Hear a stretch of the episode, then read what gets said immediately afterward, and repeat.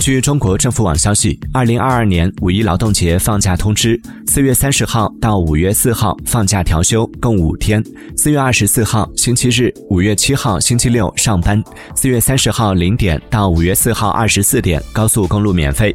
需要特别提醒有出行计划的朋友，出行前需提前了解各地的疫情防控要求，避免前往中高风险地区。外出时一定要注意安全，减少人员聚集，加强个人防护，度过一个文明平安的节日假期。